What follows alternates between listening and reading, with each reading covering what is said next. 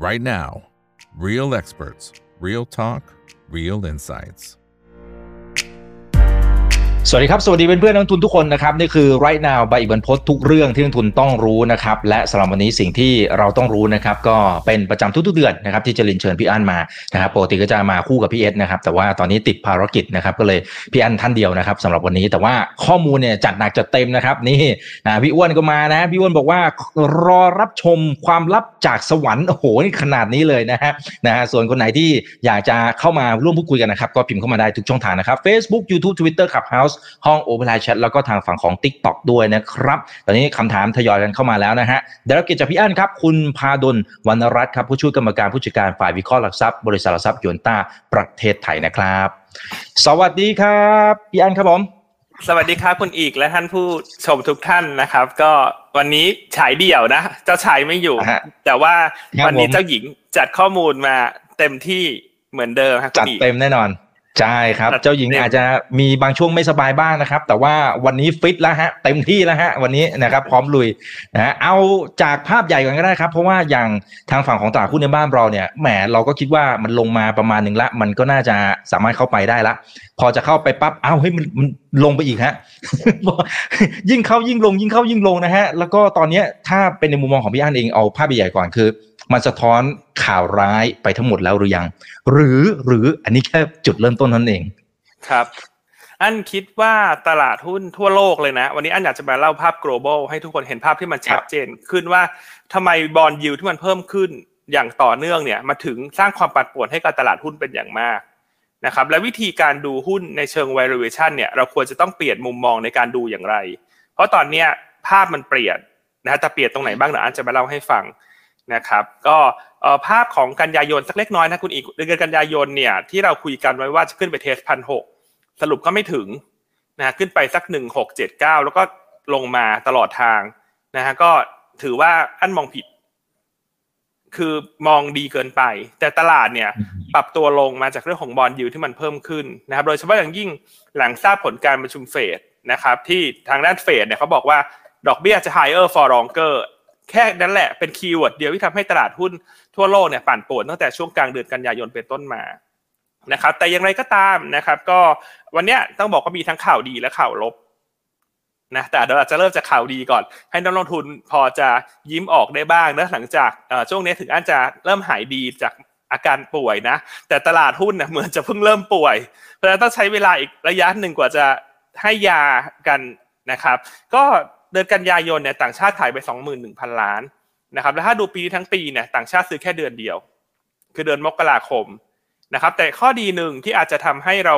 เริ่มมีตัวเลขที่เป็นฐานแนวรับได้ ก็คือปีเนี้ย year to date ต่างชาติขายไปละ 1.6 แสนล้านบาทนะคุณอีก เทียบกับปีก่อนหน้าเนี่ย ซื้อไป 2 แสนล้านนะครับ และปีก่อนก่อนหน้านี่คือ 2021 2020 2019 2018นั่นต่างชาติขายรัวทุกปี เพราะฉะนั้นเราไม่ต้องไปสนใจเราตัดทิ้งไปเลย เราดูแค่ปีที่แล้วที่เขากลับมาซื้อปีเดียว2แสนล้าน ถ้าเกิดว่าปีเนี้ยเอาเป็นว่าตลาดหุ้นที่ลงมาค่อนข้างมากในเดือนกันยายน แล้วก็ year to date ลบไป 13%เนี่ยสิ่งหนึ่งที่อันพอจะคำนวณให้นักลงทุนเห็นภาพได้คือ อย่างน้อยเราพอจะเห็นภาพแล้วว่าต่างชาติเหลือของในมือสักประมาณสี่หมื่นล้านนะครับเพราะฉะนั้นถ้า สมมติว่าแนวโน้มในช่วงไตรมาสสี่เนี่ยต่างชาติจะขายออกมาอีกสักประมาณสองหมื่นกว่าล้านเนี่ยอันคิดว่าอย่างไรก็ตามตลาดหุ้นน่าจะเกิด rebound ได้นะเพราะว่าโดยธรรมชาติในไตรมาสสี่เนี่ยโดยเฉพาะยิ่งปลายปีอาจจะมีเม็ดเงินของนักลงทุนสถาบันในประเทศที่เข้ามาช่วยซื้อนะครับซึ่งปีนี้เนี่ยสถาบันก็ซื้อไปแค่ห้าหมื่นล้านเท่านั้นเองเทียบกับปีปีที่แล้วขายไปแสนหนึ่งจุดห้าแสนล้านบาท นะครับดังนั้นถ้าเราจะมองว่าคู่ที่จะประคองดัชนีในช่วงปลายปีเนี่ยถ้าต่างชาติขายออกมาอีกระยะหนึ่งเนี่ยอันคิดว่าสถาบันน่าจะเป็นคนที่เข้ามาช่วยตลาดได้นะครับแต่นี่คือข่าวดีว่าถึงแม้ว่าคลื่นลมยังผันผวน แต่ต่างชาติไม่ได้มีของในตลาดหุ้นไทยมากนัก และปีนี้ที่ขายใกล้จะขายครบจากที่ซื้อปีที่แล้วแล้วนะครับแต่อย่างไรก็ตามนะฮะสิ่งที่ วันนี้จะมาพูดคุยกับนักลงทุนนะครับ ก็คือเรื่องของ e a r n i n g yield gap นี่แหละ ที่ทำให้อันคิดว่าตลาดหุ้นสหรัฐ ยังมีความเสี่ยงที่จะปรับฐานลงไปอีกระยะหนึ่งนะครับ โดยเฉพาะอย่างยิ่งปีหน้าเนี่ย นอกจากยิวที่มันเพิ่มขึ้น เราจะเห็นการกัดกร่อนของตัวเลขทางเศรษฐกิจ ที่จะทำให้ตลาดหุ้นไทยเนี่ย แม้ว่าต่างชาติจะไม่ได้มีของมากนัก แต่แนวโน้มน่าจะยังคงเป็นทิศทางของการปรับตัวลงในปีหน้านะครับ สำหรับปัจจัยเดือนตุลาคมนะครับเดี๋ยวอาจจะเริ่มจากปัจจัยเดือนตุลาคมกันสักเล็กน้อยก่อนว่ามันมีปัจจัยอะไรบ้างที่ต้องติดตามนะครับอันที่หนึ่งเนี่ยถ้าปัจจัยต่างประเทศเนี่ยก็จะมี Golden Week ของจีน ที่ตอนนี้อยู่ระหว่างช่วงวันหยุดใช่ไหมครับแล้วก็ตัวเลขเศรษฐกิจสำคัญสำคัญเนี่ยจะเป็นตัวเลขเงินเฟ้อสหรัฐนะครับวันที่ 12 ตุลาเราคาดว่าเงินเฟ้อจะยังซอฟต์อย่างต่อเนื่อง ก็คือ year on year น่าจะโตในอัตราที่สักประมาณ 3-4%นะครับแล้วก็ GDP สหรัฐเนี่ยจะรายงานวันที่ 26 ตุลาคมนะส่วนของจีนก็จะมี GDP จีนนะครับ แล้วก็ของไทยเราเนี่ยรวมทั้งทั่วโลกจะเข้าสู่เรื่องของ e a r n i n g ็ season ละในไตรมาสสามนะครับข้อดีก็คือเดือนตุลาคมเนี่ยคงเป็นเดือนที่ตลาดมีสีสันสลับเล่นได้บ้างเป็นรายตัว เพราะว่า e a r n i n g ไตรมาสสามของไทยเราถือว่าไม่แย่ในไตรมาสนี้นะครับแต่สิ่งที่จะต้องกังวลเนี่ยคืออันเชื่อว่าตัวเลขเศรษฐกิจสหรัฐจะมีโอกาสที่จะเสี่ยงถดถอยมากขึ้น หรือว่าแสดงให้เห็นถึงความอ่อนแอของภาคบริโภค เพราะว่าการกลับมาจ่ายเงิน student loan จะกลับมาอีกครั้งหนึ่งนะ student loan เนี่ยก็คือเหมือนเรากู้กยศนะคุณอีก ก็คือกู้เพื่อการศึกษาแล้วหลังจากเรียนจบเราก็จะทยอยใช้คืนภาครัฐ ซึ่งตัวเม็ดเงินดังกล่าวเนี่ยตั้งแต่มีโควิดเนี่ยคุณไบเดนเขาสั่งพักไปนะครับเออมาไม่ต้องจ่ายตั้งแต่ปี 2020 แต่ว่าตอนนี้เนี่ยทุกอย่างกลับมาเริ่มจ่ายแล้ว นะครับดอกเบี้ยเนี่ยเริ่มนับตั้งแต่วันที่ 1 กันยา และการจ่ายคืนเงินต้นเนี่ยก็จะเริ่มตั้งแต่เดือนตุลาคมเป็นต้นไป เพราะฉะนั้นนั่นหมายความว่าถ้าประชาชนอเมริกันที่ใช้เงินเพลินเนี่ยคือจากเดิมต้องการเงินส่วนหนึ่งไว้จ่ายซิลเดนโลแต่พอมันถูกหยุดจ่ายไป 2 ปีเนี่ยเขาไปใช้จ่ายอย่างอื่นละซึ่งอันนี้มันทำมันเป็นสิ่งที่ทำให้ทำไมตัวเลขภาคบริโภคของสหรัฐเนี่ยมันถึงดูดีกว่าปกติมาสักระยะหนึ่งทั้งที่ดอกเบี้ยก็ขึ้นมาสักระยะหนึ่งแล้ว แต่ตอนเนี้ยอันเชื่อว่าพอเงินส่วนนั้นที่เคยกันไปซื้อสินค้าฟุ่มเฟือยต่าง ๆ เนี่ย มันจะต้องถูกกันมาจ่ายคืนตัว student loan เดี๋ยวเวลา consumption มันชะลอมันชะลอลงเร็วแน่ๆในช่วงไตรมาสสี่เพราะฉะนั้นเป็นสิ่งที่ต้องติดตามสำหรับนักลงทุน ไม่ว่าจะลงทุนในประเทศหรือต่างประเทศนะครับอ่าแล้วของแล้วก็อีกสองเรื่องคือมาตรการกระตุ้นเศรษฐกิจของไทยเรื่องของดิจิตอลวอลเล็ตว่าจะได้ข้อสรุปเมื่อไหร่นะครับแต่ทั้งหมดทั้งปวงเนี่ยเจ็ดข้อที่อัน ลิสต์มาโชว์หน้าจอเนี่ย สิ่งที่สำคัญที่สุดคือข้อเจ็ดนะคุณอีก อันนี้เป็นหมดใจเลยนับตั้งแต่นี้ไปจนถึงปีหน้าเนี่ย เป็นสิ่งที่นักลงทุนจะต้องติดตามอย่างใกล้ชิดนะก็คือเรื่องของบอลยิวทั่วโลกที่ตอนนี้ปรับตัวขึ้น อันเชื่อว่าหลาย ๆ ท่านคงเห็นข่าวเนอะหรือฟังนะวิเคราะห์พูดตอนเช้าเนี่ยว่าหุ้นมันลงเพราะบอลยิวมันขึ้น หุ้นมันลงเพราะบอลยิวมันขึ้นนะฮะถ้าท่านที่อยู่ในวงการ ลงทุนมานานเนี่ยอันเชื่อว่าเขาน่าจะมีความเข้าใจได้เป็นอย่างดีละแต่สำหรับนักทุนมือใหม่ๆเนี่ยอาจจะไม่ได้เข้าใจตรงนี้เท่าไหร่นัก วันนี้อันเชื่อว่าเป็นโอกาสดีที่จะมาคุยกันในเรื่องนี้ ให้คนเห็นภาพที่ชัดเจนมากขึ้นนะครับคุณอีกอ่าแต่ยังตามนะฮะเอ่อตารางนี้อันอันเอามาเอามาให้ดูเดือนที่แล้วถ้าจำกันได้ว่าเดือนSeptember ปกติเนี่ยตลาดมันจะไม่ดีจ้ะ ใช่เกือกให้เป็นส่วนใหญ่เนอะซึ่งก็กลายว่าปีนี้มันก็ไม่รอด มันก็กลับมาเป็นสถิติเดิม ก็คือลบมากกว่าเฉลี่ยซะด้วยซ้ำอันนี้คือ MSCI World ที่เป็นรายเดือนนะครับ แต่ว่าอันเชื่อว่าเดือน October เนี่ย รวมทั้ง November เนี่ย น่าจะเป็นช่วงที่หายใจหายคอได้บ้าง เพราะเป็น e a r n i n g ซีซั่นน่าจะมีโอกาสที่จะ สลับ rebound ขึ้นมานะครับดังนั้นดัชนีตรงนี้ที่ลงมาค่อนข้างเยอะนะครับตอนนี้เยทูเนตลบไป 13%และเดือนกันยาลบไป 7%เนี่ยนั่นเลเวลตรงเนี้ยที่วันนี้ดัชนีปิดสักประมาณ 1,451 จุด อันมองว่าตลาดหุ้นไทยตอนนี้อยู่ในช่วงกึ่งกลางพอดีสำหรับภาพรายเดือนนะครับอันคิดว่าเดือนตุลาคมเนี่ย downside คือพันสี่ upside คือพันห้าเล่นอยู่เท่านี้นะครับใกล้พันห้าขายลงมาต่ำหนึ่งสี่ห้าศูนย์ใกล้พันสี่ร้อยยี่สิบซื้อ นะครับ อย่ามองไกลและอย่ากลัวมากเกินไป เพราะว่าตัวเลขทางสถิติเนี่ยมันค่อนข้างเอื้อต่อการ rebound และประกอบกับเราเข้าสู่ช่วง e a r n i n g ซีซั่นด้วยนะครับเมื่อสักครู่เป็น world index อันนี้ไปดูไทยบ้าง ไทยก็เกาะเกาะบ้าน October ก็บวกนะฮะก็บวกเฉลี่ยเล็กน้อย 0.3%แล้วถ้าดูย้อนหลัง 10 ปีเนี่ยก็สูสีให้คุณอีก บวกสักประมาณ 6 ปี ลบสักประมาณ 4 ปีนะครับ แต่จะเห็นได้ว่าถ้าปี ถ้าเดือน September ลบแรงเนี่ย ส่วนใหญ่ October ถัดไปจะเป็นบวกนะครับเพราะอันเชื่อว่าตลาดหุ้นไทยเดือนตุลาเนี่ยน่าจะเกาะทั่วโลกไปได้นะครับอ่าอันนี้คือค่าเฉลี่ยนะ อย่าง S&P 500 เนี่ย October ก็บวกกลับขึ้นมาได้นะครับ อันนี้คือของไทยจะเป็นตัวเลขเดียวกับภาพเมื่อสักครู่ แต่ที่ทำเป็นกราฟให้เห็นชัดๆว่าการเคลื่อนไหวมันเป็นอย่างไรนะครับเอ่อมาดูกันที่ e a r n i n g กันสักเล็กน้อยละกัน อันนี้อันนี้เป็นข้อดีข้อเดียวเลยเดือนตุลาที่อันคิดว่าจะเป็นตัวชูโรงให้กับตลาดหุ้นไทย คือไตรมาสสามของเราถือว่าไม่แย่นะคุณอีก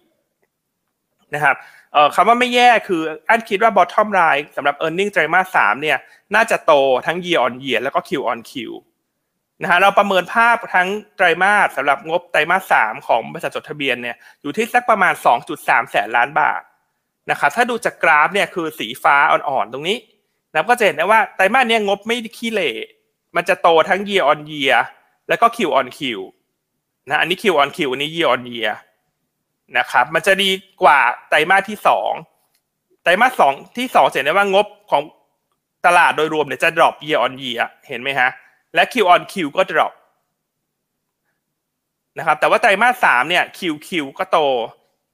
YY ก็โตนะครับ เพราะฉะนั้นก็อันคิดว่าอย่างน้อยๆเนี่ยมันควรจะเห็นการสลับ rebound บ้าง และส่วนใหญ่หุ้นหกเจ็ด sector หลักเนี่ยงบจะดีซะเป็นส่วนใหญ่นะครับไม่ว่าจะเป็นกลุ่มธนาคารพาณิชย์ที่ไตรมาสนี้เราคาดว่างบน่าจะโต YY QQ นะจะเด่น YY QQ อาจจะมี soft บางแบงค์นะครับบางแบงค์ก็อาจจะโต QQ แต่ YY ส่วนใหญ่โตหมดนะครับกลุ่มพลังงานไตรมาสนี้จะได้แรงหนุนจาก stock gain เพราะน้ำมันขึ้นมาค่อนข้างเยอะ กลุ่มค้าปลีกจะเริ่มได้ประโยชน์จากค่าไฟที่ลดลงนะครับ และและกำลังซื้อที่เพิ่มขึ้น กลุ่มท่องเที่ยวนะฮะแน่นอนฐานของนักท่องเที่ยวมาดีขึ้นยีออนยีนะครับ กลุ่มการแพทย์นะฮะก็จะเป็นไตรมาสแรกนะครับ ที่โรงพยาบาลที่กำไร drop มาสี่ไตรมาสติด เพราะว่าโควิดสี่ไตรมาสก่อนหน้าในปีก่อนเนี่ย มันฐานมันสูงมาก แต่ไตรมาสนี้จะเป็นไตรมาสแรกที่โรงพยาบาลที่มีโควิด เยอะๆ ในช่วงก่อนหน้าไตรมาสนี้กำไรจะกลับมาโต year on year นะครับและกลุ่มสื่อสารเนี่ยก็น่าจะเป็นกลุ่มที่กำไรออกมาดี เพราะฉะนั้นจะเห็นได้ว่าภาพตลาดที่มันปรับฐานลงมาพอดีช่วงนี้มันทำให้เราสามารถเข้าไปเลือกซื้อเป็นราย sector ได้ในหุ้นที่งบจะออกมาดีนะครับส่วนหุ้นที่งบน่าจะออกมาไม่ดี เราคิดว่ามีอยู่สักสาม sector เช่นกัน กลุ่มที่หนึ่งคือกลุ่มไฟแนนซ์นะครับงบอาจจะดีเป็นส่วนน้อย เทียบกับภาพรวมของ sector เพราะว่า bond yield ขึ้น NIM แคบลง นะ sector ที่สองที่คาดว่างบอาจจะไม่ได้โดดเด่นมากนะคือกลุ่มของ automotiveนะครับหรือพวกกลุ่มยานยนต์ต่างๆ ที่เราคาดว่างบน่าจะ soft และอีก sector หนึ่งที่งบน่าจะไม่เด่นคือกลุ่ม property นะครับเพราะฉะนั้นถ้าในเชิงของกลยุทธ์การเลือก sector ในเดือนตุลาคมเนี่ยอันคิดว่าต้องเน้นหุ้นที่งบดีนะกลุ่มที่งบไม่ดีเราอาจจะ ไม่จำเป็นต้องเข้าซื้อหรือว่าให้น้ำหนักใน มากนักในเดือนตุลาคม เพราะว่าเดือนตุลาคมเนี่ยภาพโดยรวมมันต้อง selective มากๆ เพราะบรรยากาศโดยรวมทั่วโลกเนี่ยเนื่องจาก bond yield มันปรับตัวขึ้นอันคิดว่ามันมันยังไม่ได้เอื้อ ให้ภาพโดยรวมมันขึ้นแบบ broad base เพราะฉะนั้นการเลือกแบบ cherry pick เลือกสรรเป็นราย sector เป็นรายตัวเนี่ยจะทำให้ท่านสามารถทำกำไรได้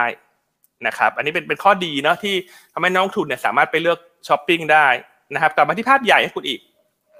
ภาพใหญ่เนี่ยคือเรื่องของยิวนะครับ อันนี้อยากให้ทุกคนเอ่อ ดูภาพในหน้าจอท่านนะฮะอันเนี้ยคือ real yield real yield สิบปีของผลตอบแทนพันธบัตรสหรัฐคำว่า real yield คืออะไรคำว่าเรียวยิวก็คือผลตอบแทนพันธบัตรสหรัฐสิบปี ลบด้วยความคาดหวังเงินเฟ้อสิบปีนะครับ อันที่เป็นไฮไลท์เลยเนี่ยจะเห็นได้ว่าในช่วงสิบปีที่ผ่านมานะคุณอีกเรียวยิวของเนี่ยมันอยู่เท่านี้ฮะคุณอีกติดลบหนึ่งเปอร์เซ็นกับบวกหนึ่งเปอร์เซ็นเห็นไหมฮะ แกว่งอยู่เท่านี้มาตลอด หลังจากสิ้นสุดเรื่องของซับพามช่วงซับพามเนี่ยดอกเบี้ยขึ้นสูง แล้วสุดท้ายเฟดก็ลดดอกเบี้ยนะครับอันเราภาพประมาณอย่างนี้ เพราะฉะนั้นสิ่งที่นักทุนทั่วโลกคุ้นชินเนี่ยคือเนื่องจากเรียวยิวเนี่ยมันอยู่แค่เนี้ยบวกหนึ่งลบหนึ่งบวกหนึ่งลบหนึ่งมันเลยทำให้ตลาดหุ้น เป็นแหล่งเดียวที่นักลงทุนเลือกที่จะลงทุน เพราะว่าลงทุนในพันธบัตรผลตอบแทนมันเตี้ยติดดิน ถูกไหมฮะ มันได้ศูนย์บ้าง ได้หนึ่งบ้าง ติดลบบ้างในช่วงที่เงินเฟอ้อขึ้น เพราะฉะนั้นมันไม่จูงใจเลยว่าทำไมเราต้องลงทุนในพันธบัตรสหรัฐนะครับ เราจะคุ้นชินมากเลยกับคำว่า search for yield search for yield ในช่วง 3-4 ปีที่แล้วนะเพราะว่าเหตุการณ์มันเป็นอย่างนี้ครับ เพราะว่าเรียวยิวเนี่ยมันต่ำแต่ณตอนนี้เนี่ยจุดเปลี่ยนที่ทำให้ตลาดหุ้นทั่วโลกปรับฐานลงแรงในเดือนกันยายนเนี่ยคือตอนนี้เรียวยิวมันเซิร์ชขึ้นไปถึง 2.2 ถึง 2.3เปอร์เซ็นแล้ว เห็นไหมฮะว่าทำไมเนี่ยอันถึงมีมุมมองว่าต่อไปเนี้ยนับตั้งแต่นี้ไปอีกอีกถึงสามถึงหกเดือนข้างหน้าเนี่ย เราจะดูแค่ PE ไม่ได้ เพราะ PE มันจะหลอกตาท่าน ถ้าท่านดูแค่ PE ท่านมีโอกาสที่จะติดกับดัก และอาจจะได้รับความเสียหายของพอร์ตลงทุนเหมือนสมัยก่อนที่มันจะเกิดซับพรามคริสิสขออนุญาตยกตัวอย่างแบบนี้เลยเพื่อให้ทุกคนเห็นภาพชัดนะครับเนี่ยทุกแล้วทุกครั้งที่ real yield มันปรับขยับขึ้นมา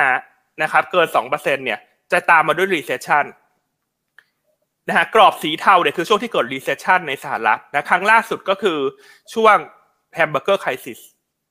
นะครับส่วนอันนี้เป็นช่วงที่ช่วงโควิดนะครับจะเห็นไหมครับว่าเรียวยิวพุ่งขึ้นมาทีไรเนี่ยสุดท้ายมันตามมาด้วย recession เพราะว่าอะไร เพราะว่า real yield ที่เพิ่มขึ้นมาเนี่ยนอกจากมันจะทำให้เม็ดเงิน มันพร้อมเคลื่อนย้ายไปที่พันธบัตรสหรัฐ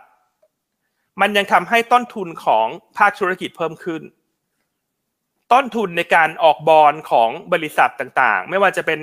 ได้เรตติ้งเท่าไหร่เนี่ยมันจะต้องบวกขึ้นไป เพราะว่าพันธบัตรสหรัฐเนี่ยให้ return ที่สูงขึ้น ต้นทุนของเราที่เป็นประชาชนก็เพิ่มขึ้นด้วยเช่นกันนะคุณอีก เพราะว่าภาคธุรกิจเขาต้นทุนสูงขึ้น เขาก็มาชาร์จเราแพงขึ้นเพราะภาพตอนนี้เราเลยจะเห็นชัดมากเลยว่าทำไมอัตราดอกเบี้ยบ้านของสหรัฐ ตอนนี้สามสิบปีอยู่ที่เจ็ดจุดห้าเปอร์เซ็นต์ ซึ่งเป็นระดับสูงสุดเท่ากับปีสองพันเจ็ดไปแล้วนะครับดังนั้นถ้าเรามองที่มาที่ไปเนี่ยเรียลยิวที่มันขึ้น มันไม่ได้เขย่าแค่ตลาดหุ้นให้มีเสน่ห์ลดลง มันยังเขย่าเศรษฐกิจ และหลังจากนั้นเราจะเห็นการปรับฐานลงของเศรษฐกิจนะครับอันนี้เป็นที่มาที่ไปว่าทำไมช่วงนี้ทั่วโลกทำไมพอเรียวยิวขึ้นมาถึงปรับตัวลงแบบกระหน่ำมากขนาดนี้นะครับ แล้วถ้าดูความเห็นของเฟดเนี่ย แน่นอนว่าดอกเบี้ยเนี่ยแม้ว่าปีนี้อาจจะเหลือขึ้นอีกแค่หนึ่งครั้ง อาจจะ 5.5 แล้วจบที่ 5.75 หรือไม่ขึ้นก็ได้ในมุมมองของอันคือตอนนี้อันคิดว่าครึ่งหนึ่ง50-50นะครับว่าจะขึ้นหรือไม่ขึ้นแต่ว่าสิ่งที่เฟดพูดแล้วทำให้นักลงทุนกลัวเนี่ยคือเขาบอกเรียวยิวจะค้างสูงไปอีกระยะหนึ่งเพราะนั่นหมายความว่ายิ่งเรียวยิวค้างสูง การกัดก่อนทางเศรษฐกิจมันก็จะมากขึ้นเป็นเงาตามตัวเช่นกัน นั่นหมายถึง e a r n i n g ปีหน้า ของบริษัทจดทะเบียนทั่วโลกจะมีดาวไซริสนะครับโอเคนะครับอะทีเนี้ยถามว่าทำไมอันถึงบอกว่าต่อไปนี้เราไม่ดู PE นะ เราดู PE ไม่ได้ ถ้าดู PE เนี่ยมันจะเอ่อทำให้เราประเมินมูลค่าผิดนะครับเอ่อเพราะว่าเมื่อกี้อันอธิบายไปแล้วว่าตอนเนี้ยมันไม่ใช่ว่าหุ้นลงแล้วมันน่าซื้อไม่น่าซื้อ แต่คนจะไปเทียบว่าฉันควรซื้อพันธบัตรหรือฉันควรซื้อหุ้น เพราะว่าเรียวยูมันเกินหนึ่งละคุณคุณอีก นึกภาพภาพใช่ไหมครับ อันนี้อันนึกอันทำมาให้ดูคือ e a r n i n g yield gap โดยปกติเนี่ย เราจะดูว่าหุ้นน่าซื้อหรือพันธบัตรน่าซื้อ เราจะดู e a r n i n g yield gap e a r n i n g yield gap ก็คือ e a r n i n g จากการลงทุนในหุ้น ก็คือส่วนกลับของ e หาร p นะฮะ e หาร p ถ้าสูงก็คือ PE ต่ำถูกไหมครับ แล้วก็มันลบกับผลตอบแทนพันธบัตร 10 ปีสหรัฐ เพื่อที่จะเทียบกันว่าลงทุนในหุ้นตอนนี้ได้ได้ยิวเท่านี้ มันคุ้มไหมที่เราจะซื้อหุ้น เทียบกับเราไปซื้อพันธบัตร pure ๆที่มันเป็น safe haven นะครับ ซึ่งพอทำภาพนี้ออกมาเนี่ยมันเออมันเหมือนมีประกายขึ้นมานะคุณอีกที่อันต้องมาเตือนนักลงทุน ว่าดัชนี S&P 500 ตอนนี้ real yield เนี่ยอยู่เอ่อ earning yield gap เนี่ยอยู่ที่0.4%นะคุณอีก นั่นหมายความว่าคุณซื้อหุ้นสหรัฐตรงเนี้ย คุณได้ earning มากกว่าซื้อพันธบัตรสหรัฐ แค่ไม่ถึงหนึ่งเปอร์เซ็นต์เพราะฉะนั้นนั่นหมายความว่ามันไม่มีเหตุผลที่เราจะต้องมาทุ่มน้ำหนักลงในการซื้อหุ้นสหรัฐ เทียบกับเราไปซื้อพันธบัตรสหรัฐ และได้ยิวออกมานะ ซึ่งตอนเนี้ยพันธบัตรสหรัฐก็ยังมีแนวโน้มที่จะยิวจะขึ้นต่อเพราะว่าดอกเบี้ยจะขึ้นไม่สิ้นสุดถูกไหมฮะแล้วนั่นคือเป็นปรากฏการณ์ว่าทำไมอยู่เฉยๆพอยิวมันขึ้นแล้วหุ้นมันอยู่ดีๆ มันถอยลงมาเอง เพราะว่าถ้าพันธบัตรยังขึ้นต่อเนี่ยหมายความว่าอันนี้จะแคบลงถูกไหมฮะถ้าเออร์เน็งอยู่กับที่นะครับแต่ว่าถ้ายิวมันขึ้นไปต่อเนื่องเนี่ยสิ่งที่จะตามมาคือเออร์เน็งปีหน้ามันจะมีดาวไซด์เพราะฉะนั้นตอนเนี้ย S&P 500 เนี่ย e a r n i n g yield gap ค่อนข้างแคบมาก แล้วถ้าไปดูตัว NASDAQ เนี่ยนะครับอันไม่ได้ทำภาพมาแต่ว่าอยากจะมาเล่าให้ฟังคือตอนนี้ดัชนี NASDAQ ของสหรัฐ e a r n i n g yield gap ติดลบนะคุณอีกเป็นปรากฏการณ์ที่ไม่เคยเห็นเลย ตั้งแต่ช่วงปี 2007 ที่เป็น hamburger crisis นะครับเพราะฉะนั้นตรงนี้เป็นเป็นตัวที่ต้องระวังแล้วว่าตลาดหุ้นสหรัฐรอบนี้การปรับฐาน อาจจะเป็นการปรับฐานรอบใหญ่และก็ยาวนานนะครับเพราะว่าเออ earning gap ติดลบเนี่ยมันเห็นชัดๆแล้วว่าไม่มีความจำเป็นต้องซื้อหุ้นเลย นอกจากนั้นเนี่ยตลาดหุ้นสหรัฐตอนนี้มันมีภาพลวงตาอีกเรื่องหนึ่งคือหุ้นที่เขาเรียกกันว่า Seven Wonder นะฮะคุณพวกตัวใหญ่ๆ ใช่ตัวใหญ่ๆนะ Apple Microsoft Nvidia พวกนี้ทุกท่านน่าจะรู้จักกันอยู่แล้วคือปีเนี้ยถ้าเราไปดูดัชนีตลาดหุ้นสหรัฐในดาวโจนส์ตอนนี้ลบอยู่ครึ่งเปอร์เซ็นต์นะครับ S&P 500เนี่ยบวกอยู่สิบเปอร์เซ็นต์ NASDAQ บวกอยู่ยี่สิบสี่เปอร์เซ็นต์แต่มันไม่ได้หมายความว่านักทุนสหรัฐจะลงทุนแล้วยิ้มได้เมื่อเทียบกับนักลงทุนไทยนะนักทุนไทยเนี่ยปีนี้อันว่ายิ้มไม่ออก เพราะว่าตลาดมันค่อนข้างยากนะครับ แต่ ถ้าเอา Seven Wonder ออกจากดัชนีครับคุณอีก S&P ห้าร้อยเนี่ยจากบวกสิบเปอร์เซ็นจะเหลือลบหนึ่งเปอร์เซ็นต์นะฮะส่วน NASDAQ เนี่ยจากบวกยี่สิบสี่เปอร์เซ็นจะเหลือบวกแค่สี่เปอร์เซ็นตนะครับเพราะฉะนั้นนักลงทุนไทยไม่ต้องอิจฉานักลงทุนสหรัฐนะ ที่คิดว่าเขากำไรมากมายเนี่ยคำตอบคือจริง ๆ ก็คือ อาการแทบจะไม่ต่างกับไทยอาจจะดีกว่าเล็กน้อย เพราะถ้าคุณไม่ได้ลงทุน Seven Wonder เนี่ยอันเชื่อว่าพอร์ตลงทุนส่วนใหญ่โดยรวมจะลดลงเช่นกันนะครับกลับมาดูที่ไทยบ้างเนาะว่าตอนนี้ไทยเป็นยังไงเทียบกับ e a r n i n g ยูแกเพราะว่าช่วงเนี้ย bond yield ไทยมันก็ขึ้นมาเรื่อยๆ อย่างตอนนี้ประมาณ 3.3%ละของไทยตอนนี้อาการถือว่าดูดีกว่าสหรัฐ เพราะว่าสหรัฐนี่โอ้โหลงไปขนาดหลุดลบ 2 SD ไปละแสดงว่าหุ้นแพงจัดถูกไหมฮะ แต่ของไทยเราเนี่ยอยู่ในโซนที่แพง แพงกว่าค่าเฉลี่ยย้อนหลัง 10 ปีนะฮะที่ e a r n i n g yield gap เนี่ยอยู่ที่ 3.5%คือกราฟนี้ดูยังไงนะฮะคือถ้าถ้าขึ้นมาข้างบนเนี่ยคือหุ้นถูก ถ้าลงไปข้างล่างคือหุ้นแพงนะครับ เทียบอย่างนี้ ซึ่งตอนนี้ไทยเราเนี่ยถือว่าหุ้นอยู่ในโซนที่แพงกว่าค่าเฉลี่ยเล็กน้อยนะครับอยู่ที่ประมาณ 2.9%เทียบกับ e a r n i n g yield เนี่ยอยู่ที่ 3.5%นะครับแต่ถ้าแต่ถ้าท่านดู PE ตอนนี้ PE แต่หุ้นไทยเนี่ย 16.5 เท่า เป็นค่าเฉลี่ยย้อนหลัง 10 ปี คือถ้าดู PE เนี่ยเราจะรู้สึกว่าหุ้นถูกซื้อได้ แต่อันนั้นเป็นการเทียบแค่มิติเดียว และ PE ย้อนหลังเฉลี่ย 10 ปีเนี่ยเป็นเป็นช่วงที่ยิวมันดอกเบี้ยมันต่ำเนื้อออกไหมครับคุณอีก เพราะฉะนั้นถ้าเราดูแค่ PE เนี่ยเราไม่ได้ดู earning yield gap เนี่ยเราจะรีบเข้าไปซื้อหุ้น ซึ่งจริง ๆ แล้วหุ้นมันยังไม่ได้ถูก เพราะว่าเราต้องไม่ลืมว่าพันธบัตรมันเป็น asset class ที่เป็นคู่แข่งของหุ้นนะตอนนี้ ภายใต้บรรยากาศที่เรียวอยู่ขยับขึ้นนะครับแล้วของไทยเราตอนนี้ไม่ถูกไม่แพงนะครับ แต่ว่าค่อนมาทางแพงแล้วกันนะครับอะเพราะฉะนั้นตอนนี้อันเชื่อว่าหลาย ๆ คนก็พยายามมองหาแนวรับนะคุณอีกว่าหุ้นปรับฐานลงมาอย่างเงี้ยเราเรารับตรงไหนดีสารภาพที่เหลือของปีรวมทั้งเดือนตุลาคมด้วยนะครับมาทำมาให้ดู 2 ตาราง แล้วก็เชื่อว่านักทุนเอาไปใช้ได้จนถึงช่วงที่เหลือของปีนี้เลยนะครับ ตารางที่ 1 คือกำไรต่อหุ้นของ บริษัทจดทะเบียนไทยปีนี้ที่คาดไปที่ประมาณ 88 บาทต่อหุ้นของเซ็ตอินเด็กนะส่วนตารางที่ข้างล่างเนี่ย เราคาดว่า e a r n i n g ปีน่าจะโตสัก 10%นะครับ ก็จะเพิ่มขึ้นมาเป็น 96.5 นะครับ เวลาดูดูยังไง เวลาดูดูอย่างนี้ฮะอ่านกลับมาทำนิดหนึ่งนิดหนึ่งตอนนี้เราอยู่สองจุดเก้าเปอร์เซ็นใช่ไหมครับ ถ้าดูสองจุดเก้าเปอร์เซ็นเนี่ยตอนนี้เราอยู่ระดับลบหนึ่ง SD คือยิ่งลงมาข้างล่างเนี่ยคือหุ้นแพง ยิ่งขึ้นไปข้างบนคือหุ้นถูก ราะฉะนั้นถ้าเอาเออร์เน็งปีนี้แล้วเราคิดว่าถ้าเออร์เน็งยูแกรกลับไปที่ค่าเฉลี่ยจะเป็นจุดซื้อของเรา เราจะได้แนวซื้อที่บริเวณพันสามร้อยจุดนะครับ แต่ตัวแปรหนึ่งที่ต้องพิจารณาคือตัวนี้ฮะ ตัวข้างบน คือถ้าบอลยิวมันยังขยับขึ้นต่อ จะทำให้ e a r n i n g yield gap มันแคบลงนั่นหมายความว่า ถ้าบอลยิวขยับขึ้นแนวรับมันจะถูกล่นลงมา ถ้ากำไรเราไม่ขึ้น นะครับเพราะตอนนี้ต้องพิจารณาสองเรื่องคือ e a r n i n g yield gap เราอยู่ในระดับที่ไม่ถูกไม่เอ่อค่อนข้างมาทางแพงสักเล็กน้อย ไม่ถูก แต่ความเสี่ยงที่ตอนนี้เรายังเรายังประเมินไม่ได้คือ ผลตอบแทนพันธบัตร10 ปีของไทยเนี่ยมันจะขึ้นไปถึงตรงไหนนะครับแต่อันคิดว่าไม่น่าจะขึ้นไปเกิน 3.75%นะครับเพราะแนวรับเนี่ยถ้าเราคิดว่าตรง average เป็นจุดรับเนี่ยก็จะคือจะคือเส้นสีฟ้าตรงนี้นะครับ แต่ ดูเหมือนค่อนข้างลึกนะคนอีกมันเห็นมีระดับสองมากฮะพันสองพันสองนำหน้า เพราะฉะนั้นอันก็เข้าใจนักลงทุนฮะเพราะว่าเดี๋ยวกลัวนักลงทุนดูแล้วจะตกใจ แล้วตอนนี้มันเป็นช่วงปลายปีแล้วถูกไหมฮะ เรากำลังจะข้ามไปสู่ปีหน้าละเพราะฉะนั้นอันขออนุญาตอืมหลับตาข้างหนึ่งเนอะเราไม่ดูปีนี้ละเพราะว่าการลงทุนมันเป็นเรื่องของการหวังผลระยะยาว แล้วถ้าดูปีหน้าเนี่ย ภาพมันดูดีขึ้นมาหน่อยเพราะกำไรบริษัทจดทะเบียนมันเพิ่มขึ้นมาเล็กน้อย ถ้าใช้สูตรเดียวกันก็คือคิดว่า เอ่อถ้าเราจะซื้อที่ average earning yield gap แนวรับอยู่ตรงนี้ครับคุณอีกพันสี่พันสามนะครับอืมเอ่อเอ่อแต่ละวันเราจะต้องใช้ตรงนี้นะสามจุดสี่เก้าเปอร์เซ็นเพราะว่าวันนี้ยิวไทยมันเพิ่มขึ้นเยอะ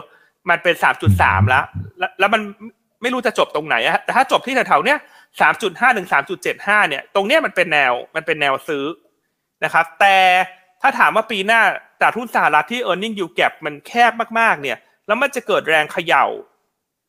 คล้ายๆ กับช่วงซับพรามที่เศรษฐกิจชะลอตัวเพราะยิวมันสูง ถามว่าตัวไหนเป็นแนวรับหลักเลยคือถ้าถอยลงมาแล้วสู้นะครับ คือเรามองว่าตัวนั้นเป็นแนวรับสู้แล้วไปขายที่ average เนี่ยคือเส้นตรงนี้ฮะคุณอีก เราใช้ระดับที่บวกหนึ่ง SD เป็น earning yield gap ที่สี่จุดหนึ่งเปอร์เซ็นก็จะได้แถวนี้นะครับเพราะพอดูภาพของปีหน้าเนี่ยเอออันเชื่อว่าตรงเนี้ยดัชนีที่พันสี่ห้าสิบเนี่ยยังลงไม่สุด อันคิดว่ามีโอกาสที่จะหลุดพันสี่สำหรับปีหน้า แต่จุดที่อันจะแนะนำให้สู้และซื้อคือบริเวณแถวนี้อืมขึ้นอยู่กับ e a r n i n g yield gap ขึ้นอยู่กับว่าเอ่อ yield ผลตอบแทนพันธบัตร10ปีไทยตอนนั้นอยู่ตรงไหนเนอะแต่อันคิดว่า3.5เนี่ยเป็นอะไรที่อยู่กลางๆกำลังกำลังดูน่าสนใจ เพราะฉะนั้นนักทุนอาจจะวางแผนไว้ก่อนเลยว่าเดือนตุลาคมที่อันมองว่าตลาดมันจะมีการ rebound บ้าง มันน่าจะเป็นตลาดที่ เราใช้ในการปรับสมดุลนะ ใครที่ถือหุ้นมากเกินไปในพอร์ต อาจจะต้องลดสัดส่วนหุ้นลงมา ถือเงินสดมากขึ้น เพื่อที่จะเตรียมรับมือกับเรื่องของตัวบอลยูที่มันจะสไปต่อในปีหน้านะครับอ่าอันนี้มีอีกเรื่องหนึ่งนะฮะที่อยากจะมาแชร์ก็คือตัวของ investor yield curve หลาย ๆ ท่านอาจจะคุ้นๆเนอะแต่หลังหลังๆคนไม่ค่อยพูดถึงกันละ แต่ตอนนี้เนี่ยเป็นอีกสัญญาณหนึ่งที่อันอยากให้นักทุนติดตามละก็คือ investor yield curve เนี่ยเมื่อไหร่ก็ตามนะฮะที่ผลตอบแทนพันธบัตร 10 ปี ดอกเบี้ยขึ้นมาสูงกว่า 2 ปี ก็คือเลิก inward หลังจากนั้นเนี่ยมันมักจะตามมาด้วย recession เสมอนะครับซึ่งตอนนี้แกลส่วนต่างมันค่อนข้างแคบลงเรื่อยๆ แล้ว มันเริ่มที่จะกระดกขึ้นมา อันนี้ก็จะเป็นอีกสัญญาณเตือนหนึ่งว่า ถ้าเราจะเริ่ม ลดพอร์ตอย่างจริงจังเนี่ยก็คือเมื่อ e a r n i n g yield gap มันกลับมาเป็นบวกนะครับอ่าอันนี้ทำให้ดูให้เห็นภาพง่ายๆว่าเนี่ยเวลา e a r n i n g yield gap กลับมาเป็นบวกนะฮะเส้นสีส้มตลาดหุ้นสหรัฐจะปรับฐานลงเห็นไหมฮะ e a r n i n g yield gap ไม่กลับมาเป็นบวกตลาดหุ้นหสมายหถึงรัฐ inverted yield curve ใช่ไหมครับหมายความว่าเลิก inward ฮะคุณอีก อ่าอ่าใช่เลิก invert ใช่ใช่คือตอนนี้มันอินเว r ร์อยู่แต่ ทุกทุกทุกครั้งเนี่ยพอคนเห็นอินเว r ร์คนจะกลัว คนจะกลัวอืมแต่จริง ๆ แล้วตลาดหุ้นจะลงต่อเมื่อมันเลิกอินเว r ร์อ่านะครับ เนี่ย อันนี้อันว่ามันเป็นอะไรที่เป็น pattern ชัดเจนมากนะครับ ซึ่งตอนนี้เห็นไหมคุณอีกว่า มันกำลังจะใกล้เลิกอินเว r ร์แล้วนะฮะคุณอีกอืมอันนี้คือล่าครัสุบดเพราะฉะนั้นต้องต้องจดไว้เลยแต่นักลงทุนที่ลงทุนในตลาดทุนไม่ว่าจะประเทศไหนเนี่ยอันว่ายังไงก็ตามสหรัฐก็เป็นประเทศที่เป็นผู้นำของตลาดทุนอยู่แล้ว นะครับโอเคอะภาพนี้เอามาให้ทุกท่านดูกันสักเล็กน้อยเนอะว่าเวลา bond yield สหรัฐมันเพิ่มขึ้นมาเยอะๆเนี่ยนะครับอันนี้คือ bond yield สิบปี ตอนนี้อยู่ประมาณตรงนี้4.5เปอร์เซ็นต์ทุกครั้งที่มันเกิดการ spike ขึ้นไปของ bond yield เนี่ยมันมักจะตามมาด้วยเหตุการณ์ที่ไม่ค่อยเป็นมิตรกับตลาดหุ้นละกันขออนุญาตใช้คำคำนี้เนอะเพราะว่าโดยปกติอันไม่ค่อยชอบสร้างความแพนิคให้นักลงทุน เพียงแต่ว่า อยากให้นักลงทุนเตรียมรับมือไว้นะครับว่าสุดท้ายแล้วยิวที่มันเพิ่มขึ้นเนี่ยนอกจากหุ้นมันจะมีเสน่ห์ลดลง มันทำให้ผลกระทบเชิงเศรษฐกิจมันจะตามมาอย่างแน่นอนอืมกดเสียวเหมือนกันนะฮะ เห็นรูปเมื่อกี้เพราะฉะนั้นอย่างที่อันบอกคุณอีกเนอะวันนี้อันก็มีข่าวดีมาบ้างนะแต่โดยรวมเนี่ย มันจะเป็นข่าวเชิงระมัดระวังละกันนะครับอะแล้วก็สุดท้ายแล้วเหลืออีกไม่กี่ภาพแล้วนะครับ ก่อนที่เราจะไปหุ้นประจำเดือนเนอะ นะครับเอ่อครับเดี๋ยวมันจะผิด concept รายการคุณอีกนะครับ ตอนเนี้ยได้ครับ เป็นความรู้ดีๆครับ นี่ที่อันหลายคนบอกความลับจากสรวงสวรรค์ของจริงเลยอ่าครับ ที่อันอยากจะแชร์เนี่ยคือตอนเนี้ยภาระหนี้บัตรเครดิตของคนอเมริกันเนี่ย ขึ้นไปเท่าไหร่นะฮะหนึ่งหนึ่งพัน billion นะหนึ่งล้านล้านแล้วนะคุณอีกอืมเห็นไหมฮะว่าทำไมเนี่ยช่วงเศรษฐกิจไม่ดี PMI ต่ำคาด ทำไมคนยัง spending ได้ เพราะเขาเขาเขากู้ไงฮะเขากู้ไปเรื่อยๆ แต่ว่าอันอันเชื่อว่าทุกอย่างมันมีจุดสิ้นสุดนะคุณอีก เพราะว่าสุดท้ายแล้วมันจะเต็มวงเงิน ถูกไหมฮะ แล้วพอมันเต็มวงเงินเนี่ย ตอนนี้ดอกเบี้ย ดอกเบี้ยบัตรเครดิตอเมริกานี่ยี่สิบเปอร์เซ็นตนะคุณอีก เพราะฉะนั้นเต็มวงเงินไม่พอ ดอกเบี้ยมันเพิ่มขึ้น เพราะถ้าคุณจ่ายช้าเนี่ย มันมันเท่าทวีคูณ เพราะฉะนั้นตรงนี้เนี่ยเราไปเห็นผมว่าทำไมห นี่มันเยอะขึ้นดอกเบี้ยมันแพงขึ้นสุดท้ายมันจะสร้างผลกระทบเชิงลบต่อเศรษฐกิจ เพียงแต่คนอาจจะเหมือนกับไม่ได้ไม่ได้มองภาพตรงนี้สักเท่าไหร่แล้วกันนะครับ นอกจากนั้นนะครับ ก็ตอนนี้มีอีกเรื่องหนึ่งที่อันเตรียมข้อมูลมาคือตอนเนี้ยอัตราการชำระบัตรเครดิตล่าช้าของแบงก์ในสหรัฐ ขึ้นมาสูงกว่าช่วงวิกฤตสภาพนะคุณอีก ขึ้นมาที่7.5เปอร์เซ็นแล้ว นะครับ เพราะฉะนั้นก็โดยรวมๆ ตรงนี้เห็นได้ว่าภาคบริโภคสหรัฐจะชะลอตัวลงแน่ๆ ในไตรมาส4ถ้าเราดูเห็นภาพตรงนี้แล้ว และ student loan กำลังจะกลับมาอีก ถูกไหมครับ อันนี้ราคาบ้านเริ่มลงแล้วเห็นไหมว่าคนเริ่มไม่ไหวละบ้านไม่ไหว เพราะฉะนั้นมันเชื่อมโยงกันหมดฮะภาคบริโภคเอ่ออสังหาริมทรัพย์ เศรษฐกิจแล้วก็ตลาดทุนของสลับฝั่งสหรัฐนะครับ อันนี้จะเห็นได้ว่าจากเดิมเนี่ย คนได้เงินมาต่อเดือนเนี่ย เขาต้องการสามสิบเปอร์เซ็นไว้ จ่ายค่าบ้านในช่วงโควิด แต่ตอนเนี้ยคุณหาเงินมาได้ ต้องไปผ่อนบ้านสี่สิบเปอร์เซ็นแล้วฮะ เพราะว่าราคาบ้านเพิ่มขึ้นดอกเบี้ยบ้านสูงขึ้นนะครับ แล้วก็อันนี้คือโชว์ให้เห็นถึงเเงินเก็บเนี่ยช่วงช่วงปี 2020 2021เนี่ยเงินเก็บเหลือเยอะมากคุณอาคุณอีก เพราะว่าโควิด คนจะไม่ได้ไปไหน อันนี้ก็เหมือนเก็บตุนไว้ก่อน แต่สองปีเนี้ยสิ่งที่ถูกเก็บไว้เนี่ยมันติดลบไปเรื่อยๆ แล้วมันก็เห็นยอดหนี้บัตรเครดิตที่มันเพิ่มขึ้นเรื่อยๆละนะเพราะทั้งหมดทั้งปวงตรงนี้เป็นเป็นปัจจัยที่ต้องติดตามนะครับอ่าแล้วก็สุดท้ายอันนี้เป็นยอดผ่อนต่อเดือนสำหรับรถยนต์นะก็เห็นได้ว่ายอดผ่อนต่อเดือนของคนอเมริกันเนี่ยเพิ่มขึ้นตลอด เพราะว่าดอกเบี้ยมันเพิ่มขึ้นนะครับเพราะฉะนั้นเบสเสร็จโดยรวมอันนี้ก็เป็นภาพของทั่วโลกละการที่อันอยากจะมาแชร์วันนี้ว่า คงต้องระมัดระวังมากขึ้น แม้ว่าเดือนตุลาจะรีบาวได้นะถ้ายิวมันเริ่มชะลอบ้าง แต่ภาพใหญ่ ๆ โดยรวมเนี่ยอันคิดว่ามันเป็นทิศทางที่จะปรับตัวลงในปีในช่วงปลายปีหรือปีหน้าครับคุณอีกครับอ่าก็ก็ยังมีความเสี่ยงอยู่นะครับ อย่างนี้ถ้าเป็นในเชิงของ strategy กลยุทธ์ในภาพรวมๆเนี่ย สมมุติว่ามันเด้งขึ้นมาตามที่พี่อันได้อธิบายไปเมื่อสักครู่นี้เนี่ย จริงๆ เราต้องผ่อนของในมือออกไปก่อนไหมฮะสำหรับคนที่อาจจะผ่อนรอบก่อนอันนี้ ไม่ทันนะฮะ นที่จะไปซื้อเพิ่มครับ อันนี้อันนี้อาจจะอาจจะเป็นในภาพใหญ่ก่อนนะครับ ว่ามันมันใช่ strategy นี้ไหมฮะอันคิดว่าไม่ซื้อเพิ่มแน่นอนอืมนะครับ คือไม่ซื้อเพิ่มแน่นอน เพราะว่าการที่เราเงินไปเติมไปเรื่อยๆเนี่ยในภาวะตลาดที่มันกำลังจะเข้าสู่ขาลงเนี่ยสุดท้ายมันจะติดหมดเพราะฉะนั้นสิ่งสำคัญที่จะทำให้คุณอยู่รอดได้ในระยะยาว คือคุณต้องมีกระสุนไว้เพียงพอ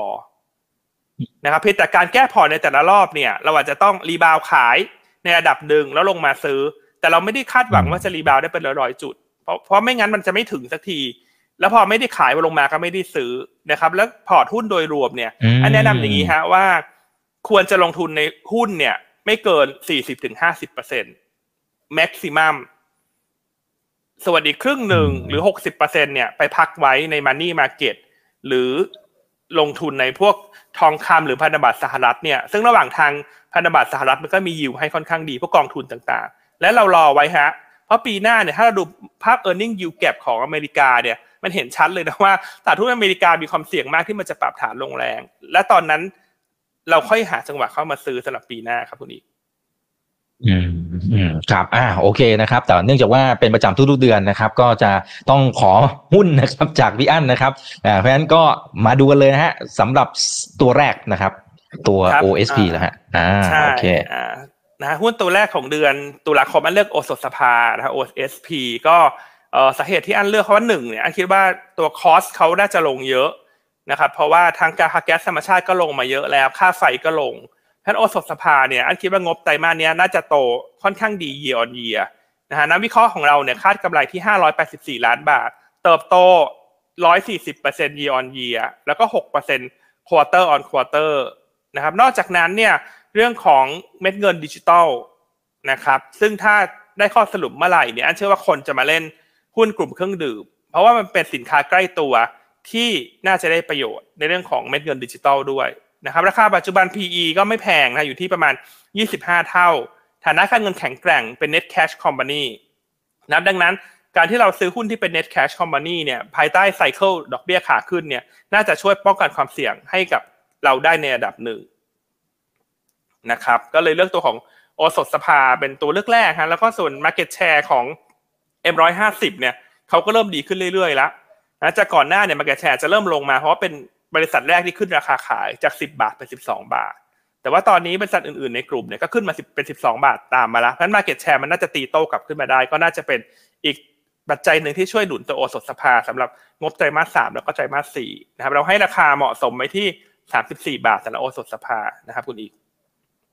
อืมอืมครับ อ่า โอเคนะครับ คุณ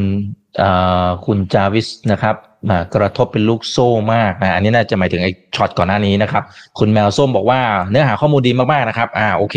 นะครับ ตัวแรกโอสถสภา OSP นะครับ โอเคนะฮะ งั้นเดี๋ยวไปดูตัวที่สองกันเลยนะครับ นี่เผื่อแป๊บเดียวเราคุยกัน 40 นาทีละนะครับ ครับ